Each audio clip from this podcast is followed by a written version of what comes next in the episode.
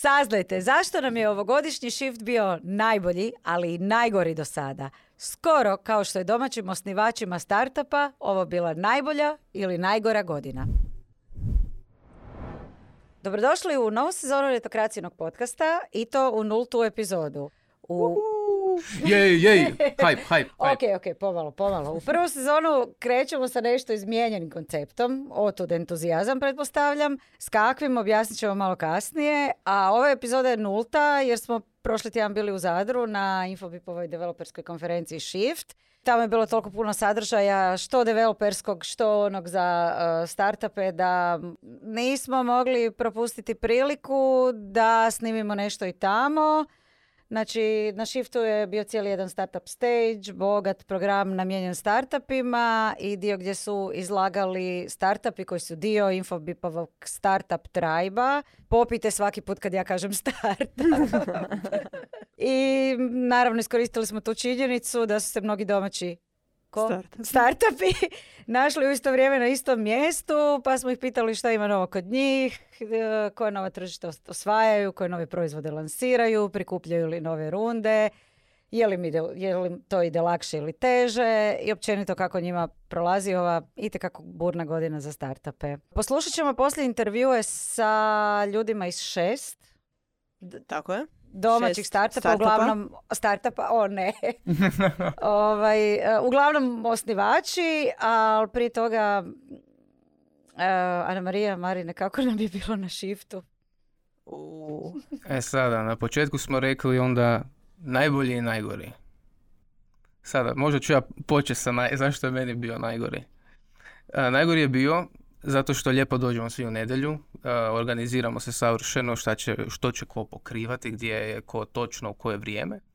I onda samo te dočekaju poruke u 7 jutro, joj, ja sam bolestan, joj, meni nije dobro. I zbog toga nam je shift bio najgori ove godine, jer, su, jer nas je kompletno dezorijentirao i pogubio na sve strane. Da, da. Što se tog dijela tiče. A što se tiče programa, to je apsolutno druga stvar. Ne? Da, zapravo uh, neki su se razbolili, nekima su se članovi obitelji razbolili, neki su morali hitno natrag uh, u Beograd, neki su bili na hitnoj u Zadru. Bilo je veselo. Da, da bilo je veselo. Da, bilo je raznih kombinacija, ali uglavnom se sve svelo na neki zdravstveni nazivnik, što su ono stvari koje ne možeš previditi. Tako da u jednom momentu ono od par sati uh, sve nam se preokrenulo. Shift smo nekako i izgurali, a mislim da zapravo je na kraju ispalo dosta dobro s obzirom da nas je bilo ono puno manje u kapacitetu. Pa da, zapravo s obzirom na to koliko ovaj, uh, nas je otpalo, koliko nas je ostalo, mi smo super uspjeli još snimiti intervju. Intervju je sa šest startupa. Startupa? Startupa. Oh. koji, su to, koji su to bili sve startupi? Evo, kak se kaže na TikToku, I'll go first. Uh, ja sam ovaj, pričala sa Matijom Šošićem koji je suosnivač uh, dev tool startupa koji se zove WASP. WASP je, konačno su me naučili kako da u jednoj rečenici objasnim šta je. To je full stack framework za razvoj web aplikacija. Nice. Ko, nije, ko, kome treba malo dulje objašnjenje i to su mi objasnili. Znači doslovno jedan ovaj um, framework koji pomaže web developerima da puno lakše i brže uh, razvijaju web aplikacije, uh, da ne moraju pisati onaj boilerplate code za um, dijelove aplikacija koji su uvijek isti i koji je uvijek isti. Pritom koriste tehnologije koje su im već poznate kao što su Vue i Node.js, čini mi se, je. Uglavnom, TLDR web alat koji pomaže developerima da rade brže, učinkovitije. I ako smijem samo e, primijetiti, a to si i ti Marine u svom izvještaju primijetio, njihov štand je definitivno bio najatraktivniji i najposjećeniji u Startup Expo dijelu. Da, definitivno zbog um, arkade koje su pripremili a inače Arkadu je napravio jedan od, od osnivača za, za svoju svadbu.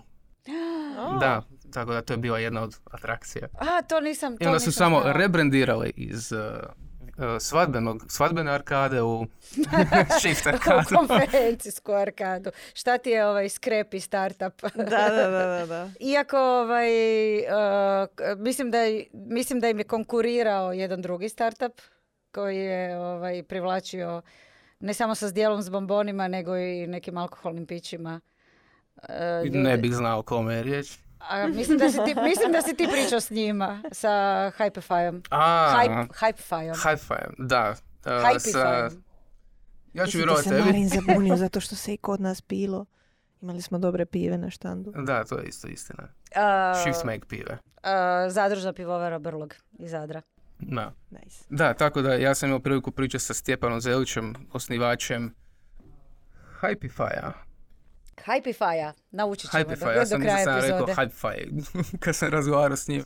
A on je inače nedavno bio na netokraciji, to- točno imao je kolumnu, e, podijelio je svojih sedam lekcija e, dok je os- probao osvajati e, Ameriku sa svojim startupom, tako da to ćemo linkati u opis e, videa. Da, ja sam isto nedavno pričala s Matijom iz Vospa za netokraciju, pa ću i to linkat u opisu profila. Sve. Sve a, ćemo ovaj, a, a povod zašto sam, dobro si mi sjetio, povod zašto sam ja pričala s Matijom je zato što je Vosp napravio, zove se eh, GPT web eh, generator. Da, web app generator. Da, je li na valu eh, umjetne inteligencije i toga kako se koristi da ovaj, programira umjesto programera ili kako doslovno oni kažu ne moraš više znati nijedan programski jezik, samo engleski, ti dođeš na taj njihov, to je zapravo njima neki onako mali fora feature da zainteresiraju developere za svoj proizvod. E, dođeš, upišeš kakvu aplikaciju želiš, e, ja bi željela razviti, ne znam, aplikaciju za organizaciju taskova, koje boje da prevladavaju dd, i ispljuneti e, kod. Meni je bilo zanimljivo zapravo š- na tragu toga što je spomenuto, ok, napravili smo rješenje koje zapravo u neku ruku mijenja developere, odnosno e, može bilo tko biti developer s tim, ali opet njegov zaključak je bio to ne znači da developeri su dispensable. Pa a, mislim u jednoj rečenici on to kaže ko će, treba neko taj kod održavati. Upravo to. Uh, next on, uh, ja ću nastaviti na svoje pa se možemo vratiti. Um, ja sam imala priliku pričati sa Mobility One i Chiribuom. Za one koji ne znaju, relativno novi startupi, ali veteranska ekipa u pozadini. Konkretno Mobility One uh, imala sam priliku pričati uh, sa CRO-om ili ti ga Chief Revenue Officerom uh, Markom Stojakovićem, koji je inače i bivši direktor prodaje Daimler Financial Servicesa. Uglavnom, on je uz Mladena Hercega i još niz drugih uh, ljudi iz industrije. Između ostalog tu se pridružio i Marko Linke iz uh, Repslija kao investitor, uh, ali i Juraj Šebalj, poznati reli vozač, u guranju njihove platforme koja je, da se zapravo i objasni, startup zapravo za lakše upravljanje voznim parkom. Um, u svojoj karijeri su primijetili da na tržištu fali jedno tako objedinjeno rješenje koje bi sve na jednom mjestu imalo za potrebe a, tvrtki koje imaju velike vozne parkove. Tako da krenuli su jako u to. a, platforma je već ready for ono, market. I sad su u fazi nakon svoje Fa- Funderbeam dvije kampanje u prikupljanju sljedeće investicije koja će vjerojatno biti od VC fonda, ali to ćete naravno saznati više u našem intervjuiću. I nastavno na to, naravno, spomenuti Juraj Šebalj, nismo ga mogli zaobići e, s obzirom da je i dio Mobility One priče, ali i jedne druge startuperske zasebne priče. E, Čiribu je... Čiriba. Čiribu, čiriba. A, Sorry, kad ja kad čujem čiribu, da, prva pomisa. Prva reakcija je da kažem čiriba. E, sorry što sam ti ubila pan, sorry. E, mislila sam da opet ne izgovaramo možda hypify, uh, hypefy e, ili nešto slično krivo. Ali dobro, čiribu, čiriba. A, platforma koja želi promijeniti način prezentiranja izbora i kupovine novih auta. Uglavnom vani inozemstvo postoji dosta tih rješenja koji olakšavaju znači proces kupovine auta da ne morate u salonima se navlačiti, nego da možete napraviti taj neki preliminary research i da se zapravo taj hodogram od posjeta salonu do zaključivanja kredita ili plaćanja gotovinom ako se ste sreće a, promijeni s obzirom da je isti već nekoliko desetljeća i Čirbu je želio malo promrdati taj status quo. Iza toga stoji uh, Juraj Šebal s kojim smo imali priliku razgovarati i Darin Janković uh, u ulozi COO-a, isto jedan automobilski stručnjak s 30 godina iskustva i bivši automobilski novinar. Uglavnom, napravili su lijep projekt koji je u malo ranijoj fazi nego Mobility One. Um, lansirana je platforma tek u siječnju. Sada prolazi tu neku fazu testiranja sa um, određenim automobilskim stručnjacima. Poslije će se i širiti malo. Uglavnom, ostavili smo ih na tome početkom godine i sada gledamo zapravo što se dalje planira. I sad sam ja na redu. Yes. E, znači, ja sam imao priliku razgovarati sa Srđanom Kovačevićem, s osnivačem Orke i baš mi je drago da sam dobio priliku s njim pričati zato što zadnji put kada smo pisali o Orci, Orki, Orci, divno. A nije da sam studirao komunikologiju i takve stvari, gdje se jako insistirao na pismenosti. Zadnji put se Orka spominjala na etokraciju ne tako pozitivnom svijetu zato što su imali onaj ransomware napad i to, je i to se trenutno istražuje pa drago mi da smo mogli pričati zapravo sada o nečem uh, pozitivnom i nakon Orke uh, pričao sam sa Majom Krejči koja je osnovala Zuluhud. Inače, uh, to je domaća mobilna platforma koja se bavi sigurnosti doma. Uh, e sad, IoT uređaj, e, IoT uređaj, da, da, da. ili smart home zapravo, smart home. taj džir. Da. I oni su jednom bili na netokraciji, e, točnije kada su nam pričali o svojem iskustvu na joj, koje konf- CES-u, da, da, na velikoj da. konferenciji. Oni su redovito pohodnici CES-a i to nam je još jedna enigma. A, Zuluhud, uhatit ćemo vas i oko toga a, da podijelite svoje iskustva. Inače, rijetki a, naši startupi dobiju priliku otići tamo, ali Zuluhud je ono, stalna postava skoro. Da, bore se. Da. E, I sad smo prošli sve startupe. A jesmo, da. Da, mislim da jesmo. Uh, jesmo prokomentirali shift, sve što smo htjeli. To znači da je Vrijeme za prezentaciju. za ogromnu najavu. Tu Doris, tu moraš ubaciti, znaš ono, ne znam, vatromet, trube, ne znam, što god ti pade na pamet. E, bravo. Znači, Netokracija podcast dobila kompletno novo ruho.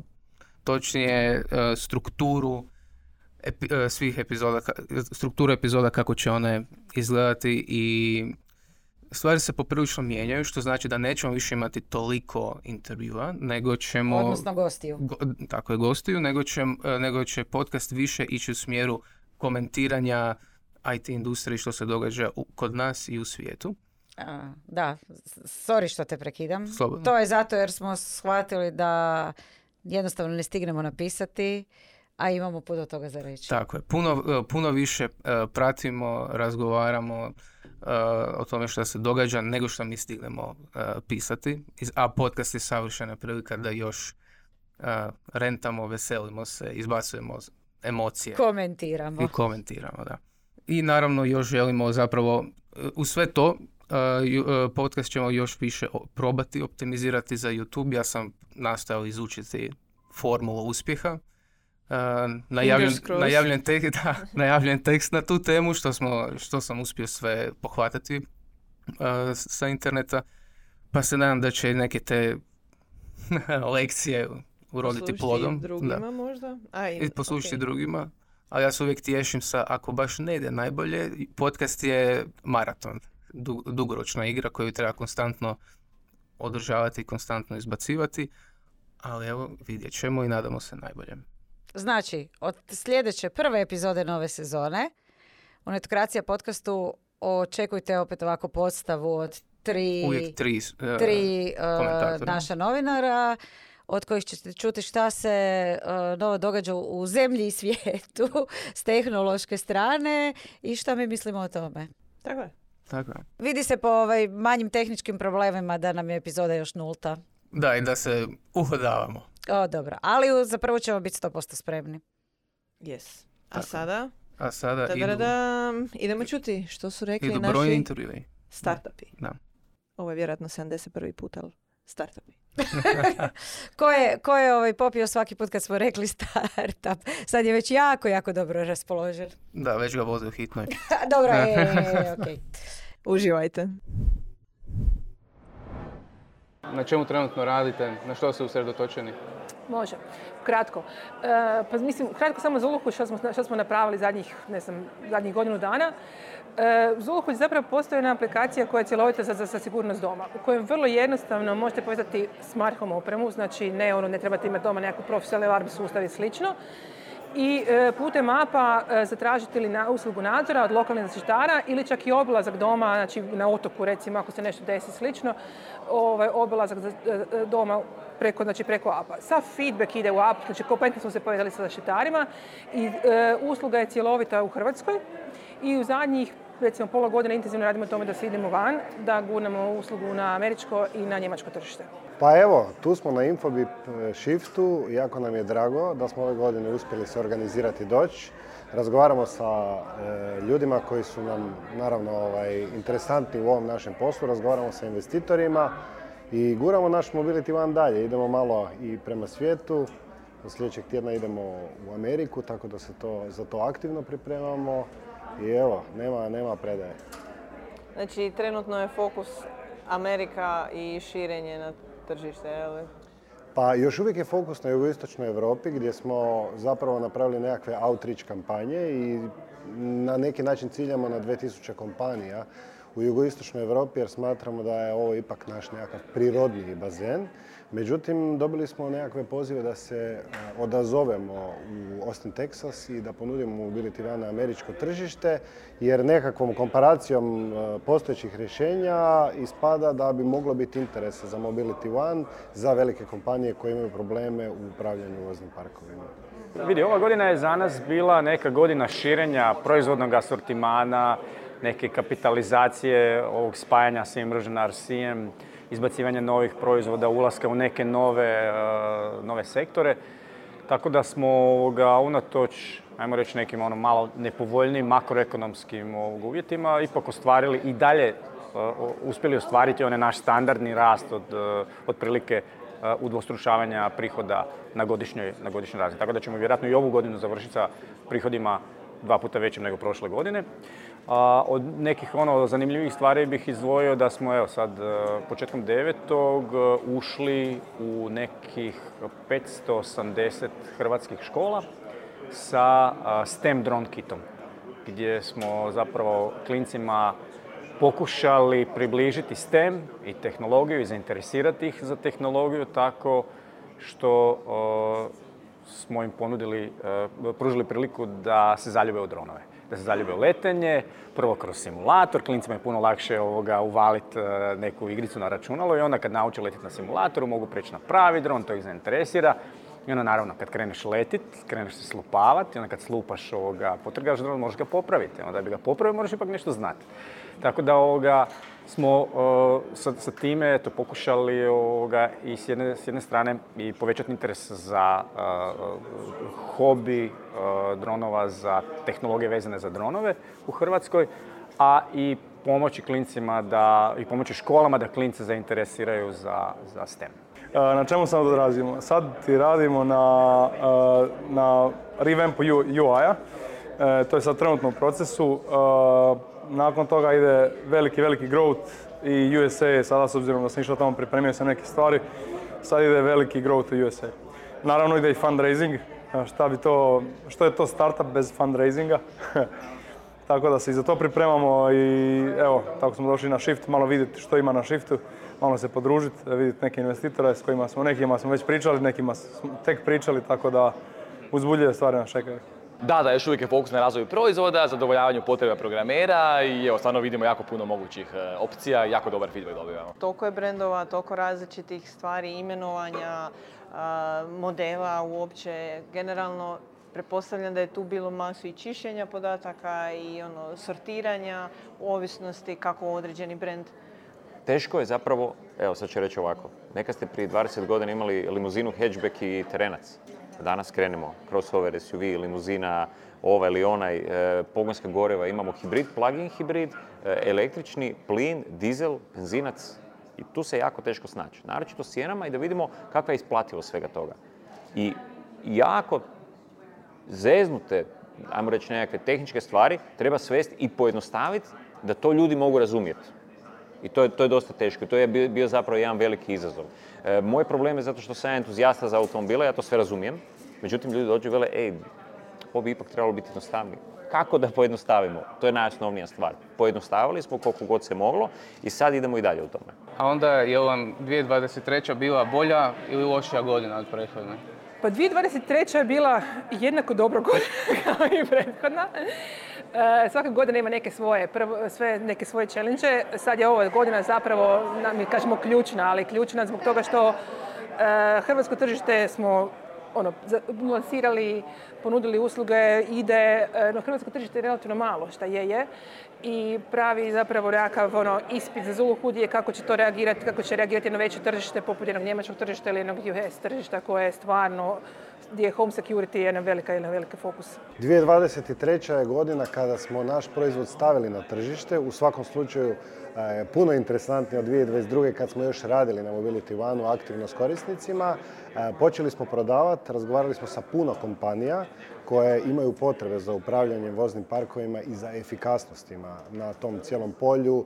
Tu je sad danas i izvještavanje ESG što se tiče CO2 emisija, e, velike su transformacije u upravljanju, tako da smo i mi e, sve ono što smo zamislili vidjeli da smo otprilike pogodili, ali smo naučili jako puno razgovarajući s korisnicima i to sada multipliciramo na veći broj korisnika u jugoistočnoj Europi, ali svakako izlazimo i u zapadnu Europu. Njemačku smo otvorili prošle godine, već imamo prve klijente u Njemačkoj. Francuska nam je u pripremi. SAD krećemo sljedeći tjedan, tako da ćemo vidjeti ovaj, kakav je feedback na američkom tržištu. I u principu na neki način smo napravili sve ono što smo i u kompanjama i predvidjeli i obvezali sa našim prvim investitorima. Tako da evo, za sad smo zadovoljni. Da, nama je svaka godina bolja od prethodne. Ovoga, do sada, od kad, smo, od kad smo počeli, zapravo svake godine udvostručavamo nekako prihode ili približno, ili, ili jednu godinu smo imali onako dosta flat. Ovoga, ali, znaš, sad kad već smo došli do neke razine gdje ono, radiš, ne znam, ono, 4, 5, 6 milijuna eura prihoda, onda je ovoga, zapravo sljedeći korak je ovoga, puno teži, puno lakše sa par sto tisuća eura na, na, na, na udvostručiti nego sa par miliona na dva puta par miliona. Tako da, ovoga, ali evo, ova godina se pokazala, mislim svaka godina je izazovna, ova godina je izazovna na svoj neki način, ali recimo kad uspoređujemo onu, ovu godinu sa prethodnom, kad smo zapravo išli u launch proizvoda, odnosno u, u neki scale-up proizvodnje, a e, logistički lanci globalni su se srušili, svaka godina je nakon toga ovoga, odlična godina. E, značajno bolja. E, kao primjer ti mogu da da smo u jednom mjesecu sad, zadnjem osam mjesecu napravili e, skoro pa jednako revenja koliko u cijeloj 2022. Znači baš smo lijepo, lijepo smo izrasli, sad se dogodi neki spike i tako nastavlja dalje i uzbuđeni smo.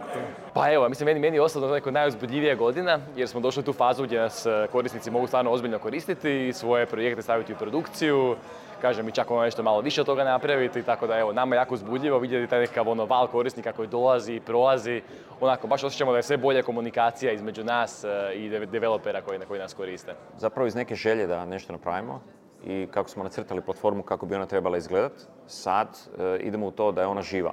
Da je ona sad jedan živi organizam koji mora funkcionirati sam za sebe u poslovnom svijetu i, i korisničkom svijetu. E, to su, to su isto opet novi izazovi. E, sad u ovom trenutku zapravo radimo na tome, na, napravili smo na Funderbeamu crowdfunding kampanju, skupili smo nešto novaca, imamo sad novaca za sljedećih, ne znam, šest mjeseci, godinu dana. E sad opet idemo dalje, znači moramo napraviti opet takozvani development, sad izlazimo na tržište, već smo kao izašli, javni jesmo, ali nismo izašli onako kako spada da e, platforma bude funkcionalna i da ona zapravo ljudima traži automobile i da se gore mogu naći ponude za nove automobile. Sada ona kreće, kreće s tim, krećemo sa jednom malom sitnom naplatom, onda više verifikacijom nekakvih uh, klijenata, odnosno korisnika.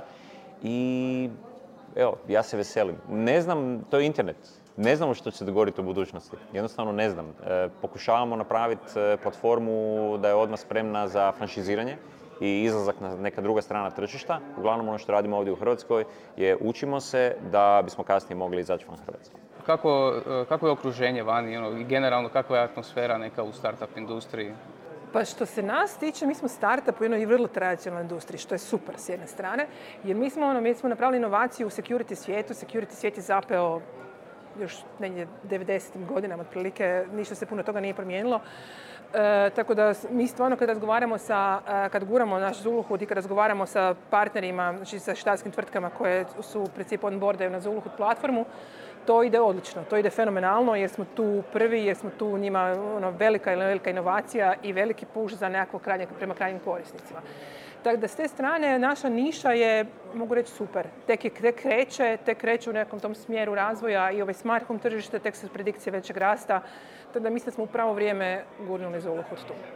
Pa startup industriji općenito nije lako u našoj regiji po pitanju administriranja i administracije, po pitanju prikupljanja kapitala, iznošenja svojih ideja na prave adrese, jer još uvijek to tržište nije razvijeno. Evo, jučer sam baš imao jedan razgovor sa kolegama sada ne imenujem i imali smo prošli, prošli mjesec, pretprošli mjesec u Londonu jedan razgovor na tu temu da zapravo ovoj regiji treba puno, puno više organizacije za startupove da se pomogne, jer stvarno put od ideje do realizacije u ovom trenutku jako težak i trnovit. To mi sami osjetimo i u tom smislu se definitivno ekipa koja se by the way i ovdje nalazi na Infobip Shiftu drži zajedno i mora se držati zajedno da to guramo svi zajedno jedni drugima tu i tam negdje otvorimo vrata, pomognemo jer na taj način ćemo to ovaj, trasirati da to bude kako treba. Ja mislim da je malo zahladilo Ovoga, mi smo, uh, mi smo na mi smo u 22. htjeli zapravo rezati svoju prvu ono, seriju. I ovoga, prvu ozbiljniju rundu. I naprosto zato što se u prvom kvartalu 22. to ono tek uh, tržište raspalo. Jednostavno to nije bilo moguće. I, i, puno je teže uh, zapravo rezati rundu, valuacije su se ispuhale. Generalno mislim da je to dobro za industriju, ovoga, i dobro je za, za taj neki reset bi trebao biti dogoditi, jel? ali to se otelo kontroli. E, I mislim da će sad biti ono, dok se makro situacija ne stabilizira, mislim da ćemo, da ćemo ovoga, ono, vidjeti malo i usporenje dilova i investitori će biti ono, e, probirljiviji, teže će se odlučivati na investicije, ali ovoga, nekako mislim da polako vidimo, vidimo polako izlaz ono što vidim u fundraisingu je da malo škakljivo vrijeme, bilo je škakljivo vrijeme i prošle godine pa smo uspjeli fundraisat. A, čujem da je još škakljivije sada, pogotovo da je early stage startupe malo pritislo. Međutim, ja sam malo izoliran od toga zato što samo iskreno nije da mi puno znači to što nekim drugim startupima teško fundraisat kad znam da će nama biti e, relativno, to jest lako, to jest uspješno. Uh, mislim, to je ovaj startup mentalitet da treba biti e, maksimalno pozitivan i optimističan u svemu i mislim da si najjači, što mi zapravo jesmo, nije da mislimo, nego jesmo. ovaj, tako da, znam da je malo, malo je zeznuto, ali mi idemo dalje jako i grabimo što god možemo. A s jedne strane, da, naravno se jako fokusiramo na proizvod, a s druge strane uvijek smo uključeni u community, čuješ stvari, e, čuješ, čuješ komentare, ovaj, tako ne znam, mislim, evo, neki moj dojam je da onako, nikad nije baš to onako da potpuno je kri, ono, kripto faza, sve, sve zamre i nešto slično. Po meni i dalje ima novaca za projekte i dalje ima jako puno interesa za, od investitora, kažem, pogotovo onako internacionalno, tako da evo, meni se čini da je dalje moguće napraviti sve što treba napraviti, samo će nekad ono, možda biti malo manje evaluacija, bit će možda malo više pregovaranja, ali evo, mislim da dobri projekti dalje imaju jako puno šansi za, za nastavak i za, za dobar uspjeh u fundraisanju. Ja, ja čak ne bih rekao da je, e, možda je loša situacija za neke druge investicije, ali za autoindustriju je ovo sjajna situacija zato što dolazimo, znači prvo idemo sa benzinaca i dizela, idemo na električne automobile. Iz analognog doba idemo u digitalno doba. Znači, dealershipovi okolo, odnosno malo prodaje u svijetu se, se zatvaraju, ima ih sve manje i manje. I sve se seli na internet. Ja mislim da je idealno vrijeme upravo sada da jedna takva platforma zaživi. Ima puno sličnih platformi koje rade na drugačiji način, koje propadaju. Međutim, mi smo pokušali napraviti jednu koja ima izuzetno male troškove, koja je sjajna za franšiziranje i koja je otporna upravo na vrijeme. Sad ćemo vidjeti jesmo li u tome svemu pogodili. E, izazov je u autoindustriji, zato što se nalazimo, četvrta tehnološka revolucija, mislim, to je elektrifikacija. Ovo je sad najzanimljivije vrijeme u autoindustriji. I na način na koji se krećemo i na način na koji danas, odnosno sutra kupujemo automobile. Jako zanimljivo. Tako da mislim da nismo fullovi. Prikupljali se onda kakva investicija možda? Pa nama je nekakav plan i cilj da e, prvo budemo vani. Znači sad smo bootstrapali, imali smo nešto EU fondova i slično. I nekakav nam je plan da e, sad krenemo sa e, na US tržište i na njemačko tržište. I kad imamo tak nekakva dva veća tržišta će nam puno lakše biti zapravo doći do investicija koje jesu svako u planu. Ali nekakva ideja ta da prvo krenemo s tim tržištima pa onda tražimo da ćemo biti u boljoj poziciji. Funderbeam je iza nas. Mi smo novce ovaj, e, zapravo investirali što se tiče Funderbeama i sada smo u rundi prikupljanja kapitala. Nju ćemo prikupiti iz dva izvora. Jedan je da smo uspjeli sa Zagrebačkom burzom dogovoriti izlazak na progres tržište uz izdavanje obveznice. To je jedan modern instrument, možda ne poveziv sa startupom i sa SME industrijom, međutim mi smo odlučili prihvatiti izazov i iz tog izvora planiramo prikupiti nekakvih 250 do 300 tisuća eura, a ostatak sa visi fondovima s kojima smo ajmo reći, korak po korak sve bliže do nekakvog rješenja, ali naravno još uvijek nismo e, zatvorili tu investiciju, tako da mi gledamo da prikupimo milijun i 200 tisuća eura e, da bi mogli sljedećih 18 do 20 mjeseci aktivno probijati Mobility One na svjetskom tržištu, e, pogoditi prave zone, pogoditi naravno i nadići jezične barijere, sa softverom, e, dodatno ga usavršiti i zapravo za dve godine biti ono tamo gdje smo i planirali. Na koncu da Mobility One bude jedan globalan proizvod koji koriste globalni klijenti. Mi smo umjesto te serije A napravili neku Seed Plus rundu koju smo uspjeli zatvoriti s našim postojećim investitorima i nekim novim anđelima. I ono što smo prošle godine, što je mene jako ugodno iznenadilo, je koliko je zapravo se razvila ta scena uh, uh, angel investicija u, u tech ljudi su puno otvoreniji ovoga, za investicije u, u tehnološke kompanije. Ok, mi imamo, ajmo reći u Hrvatskoj, jednu, jednu solidnu vidljivost. Možda je nama bilo lakše nego nekima drugima, ali ono što ja čujem ovako i, i po, po sceni da ljudi su otvoreni za, za prilike u, u tech sektoru. Tako da, koliko god je taj VC investicije da su malo možda pale, usporile se, mislim da je to otvorilo prostor nekim angelima da, da pronađu neke ovoga dilove. Mi jesmo tu neku polurundu zatvorili prošle godine i sad uh, mislim da ćemo negdje krenuti u rez uh, ako sve bude ok sa makro situacijom, da ćemo krenuti u rez možda u prvoj polovici sljedeće. Krenut ćemo u fundraising za otprilike mjesec dana.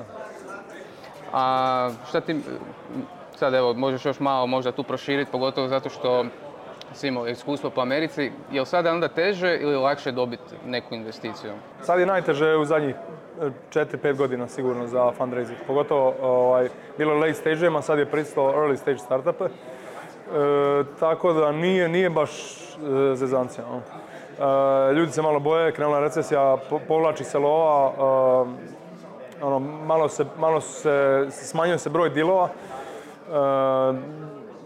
VC-evi više ulažu u startupe koje su već uložene, znači follow-up follow rade zašto imaju potvrdu, to jest imaju malo veći security da će ti startupi funkcionirati. Tako, tako da je malo čeka bloodbath, pogotovo ove serija CD e, startupe, ali to vrijedi, ja mislim, za one koji nisu dovoljno inovativni, ne rastu dovoljno brzo, a nama se pokazalo da u ovoj krizi mi rastemo brže nego ikad. Pa sad trenutno ne, sad se dalje fokusiramo zapravo čisto na razvoj proizvoda i community ali evo kroz neko dogledno vrijeme, ja mislim čak možda tijekom iduće godine negdje ćemo se opet početi fokusirati više na, na iduću fazu. Prvo ćemo krenuti sa poslovanjem, odnosno postaviti poslovanje na nekakvu, e, na nekakvu razinu. Dakle, moramo biti e, svakako na pozitivnoj nuli da bismo onda bili interesantni nekome da, ok, jedno je dobra ideja, a drugo je da ta ideja funkcionira u poslovnom svijetu, kao što sam već rekao. Tako da, sad nam je zapravo, to je sljedeći izazov, ali ja vidim zapravo puno, puno, puno dalje i mislim da, mislim da imamo, da imamo dobru budućnost. Ima još nekih specifičnih planova za narednu godinu?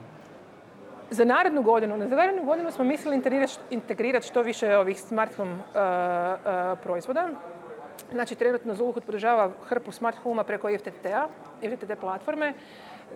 Sljedeće godine je integracija Amazon Alexa i Google uh, direktno u nama u planu i gledamo naravno ovaj Matter, novi, novi protokol, kako da znači, budemo među, među prvima koji će to podržati, tako da smo ono, stvarno smart home sustavi budu što više podržani u, u Zuluhudapu. Pa, kažem, moramo se, moramo se, ovoga, moramo se pripremiti da ovoga, udvostručimo ponovo sljedeće godine taj rast.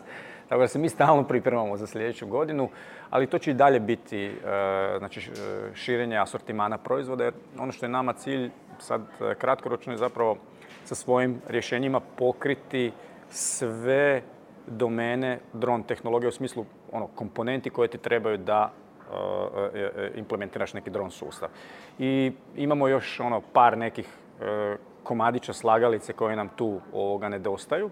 Oni su u pipelineu, radimo na njima, ali treba ih izbaciti na tržište i kad to zaokružimo, onda ćemo ići na vlastite, na vlastite razvoj vlastitih sustava koji je ono neki sljedeći, sljedeći ovoga, sljedeće poglavlje naše priče, ali kažem ovaj, ovaj ono, e, super rezultat e, u ovom edukacijskom segmentu zapravo nas je ohrabrio da krenemo tražiti takve prilike i drugdje po Europi, u Americi, jer recimo ono u Americi se ovoga, to tržište edukacijsko, pogotovo u kontekstu dronova, ovoga, e, e, snažno, snažno razvija. Tako da ja vjerujem da će to obilježiti sljedeću godinu za nas. E, naredna godina, uf, e, ima dosta development planova. E, znači, native aplikacije ćemo raditi, integrirat ćemo large language modele u priču. vidimo ono, jako, jako lijepo kako se mogu uklopiti sa automatiziranim influencer marketingom. A što se tiče ovako biznis planova, ekspanzija USA, setapiranje firme gore, cijelog sales tima i pušanje USA tržišta. Nakon beta neko logično dolazi 1.0 verzija, imamo puno, jako puno ideja i što dolaze samih od nas i od naših korisnika, što sve možemo promijeniti, poboljšati, popraviti. I kažem, taj naš nekako jedinstveni pristup sa DSL-om, to je s tim konfiguracijskim jezikom, nam daje dosta prostora za inovaciju.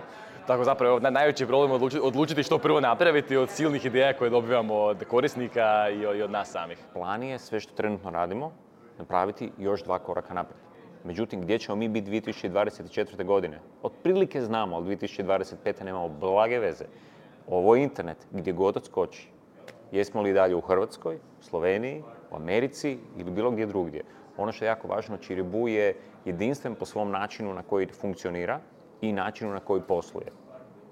I to je ono što nam daje zapravo e, šansu da e, odskočimo negdje drugdje.